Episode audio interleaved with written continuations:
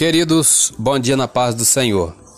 Palavra de Deus do dia 30 de novembro de 2020. Livro de Efésios, capítulo 2.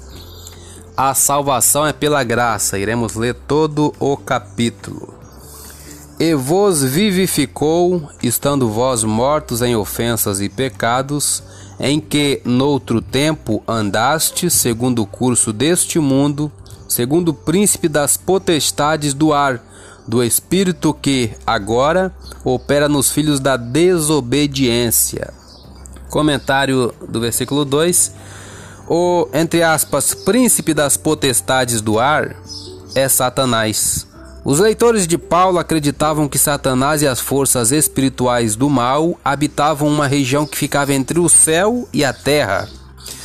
Dessa forma, Satanás é retratado como o rei do domínio espiritual do pecado, dos demônios e dos que estão contra Cristo. Satanás significa, entre aspas, acusador e também é chamado de demônio. Capítulo 4, versículo 27 deste livro. Na ressurreição, Cristo venceu Satanás e seu poder. Portanto, Jesus Cristo tornou-se o imperador permanente de todo o mundo. Satanás é apenas o rei temporário da parte do mundo que prefere obedecer-lhe. Versículo 3 em diante. Entre os quais todos nós também antes andávamos nos desejos da nossa carne, fazendo a vontade da carne dos pensamentos, e éramos por natureza filhos da ira, como os outros também. Comentário do versículo 3.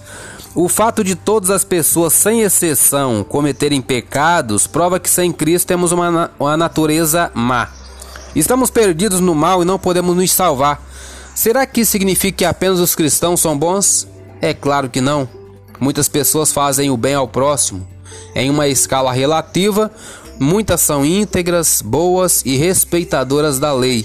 Comparando essas pessoas a criminosos, Poderíamos dizer que são realmente boas, porém, segundo a escala absoluta de Deus, nenhuma está pronta para alcançar a salvação.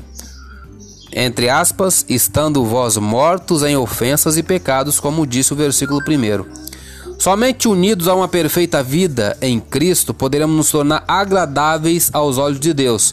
A frase, entre aspas, sob ou debaixo da ira de Deus, ou filhos da ira, estão se referindo àqueles que deverão receber a ira divina por causa de sua rejeição a Cristo.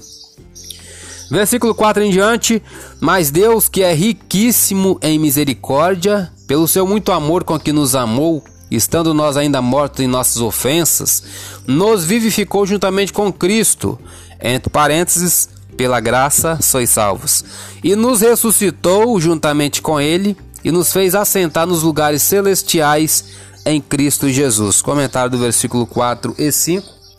Nos versículos anteriores, Paulo escreveu a respeito de nossa antiga natureza pecaminosa, que foi do versículo 1 ao 3 que lemos. Aqui, ele está insistindo que não precisamos mais viver sob ou debaixo do poder do pecado.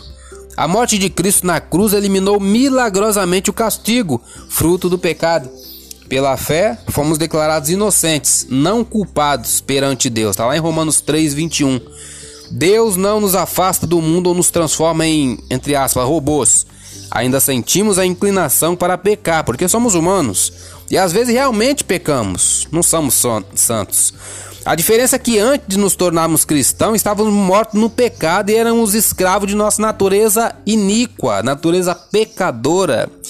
Mas agora somos novas criaturas em Cristo, como diz Gálatas 2:20, né? As coisas velhas se passaram.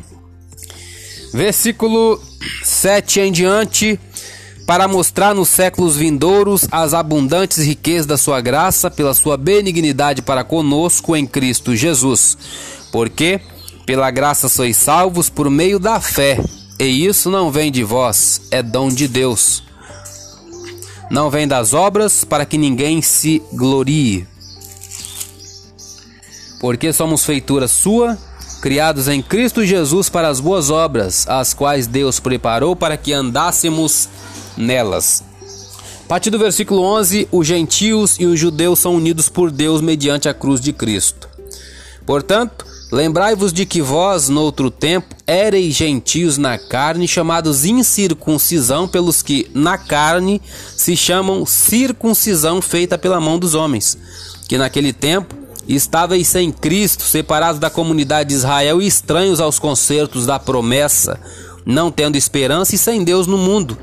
Mas agora, em Cristo Jesus, vós que antes estáveis longe, já pelo sangue de Cristo chegastes perto, porque Ele é a nossa paz, o qual de ambos os povos fez um e derribando a parede de separação que estava no meio, na sua carne, desfez a inimizade, isto é, a lei dos mandamentos que consistia em ordenanças para criar em si mesmo dos dois um novo homem, fazendo a paz e pela cruz reconciliar ambos com Deus em um corpo, matando com ela as inimizades. E vindo ele, evangelizou a paz a vós que estáveis longe aos que estavam perto, porque por ele ambos temos acesso ao Pai em um mesmo Espírito.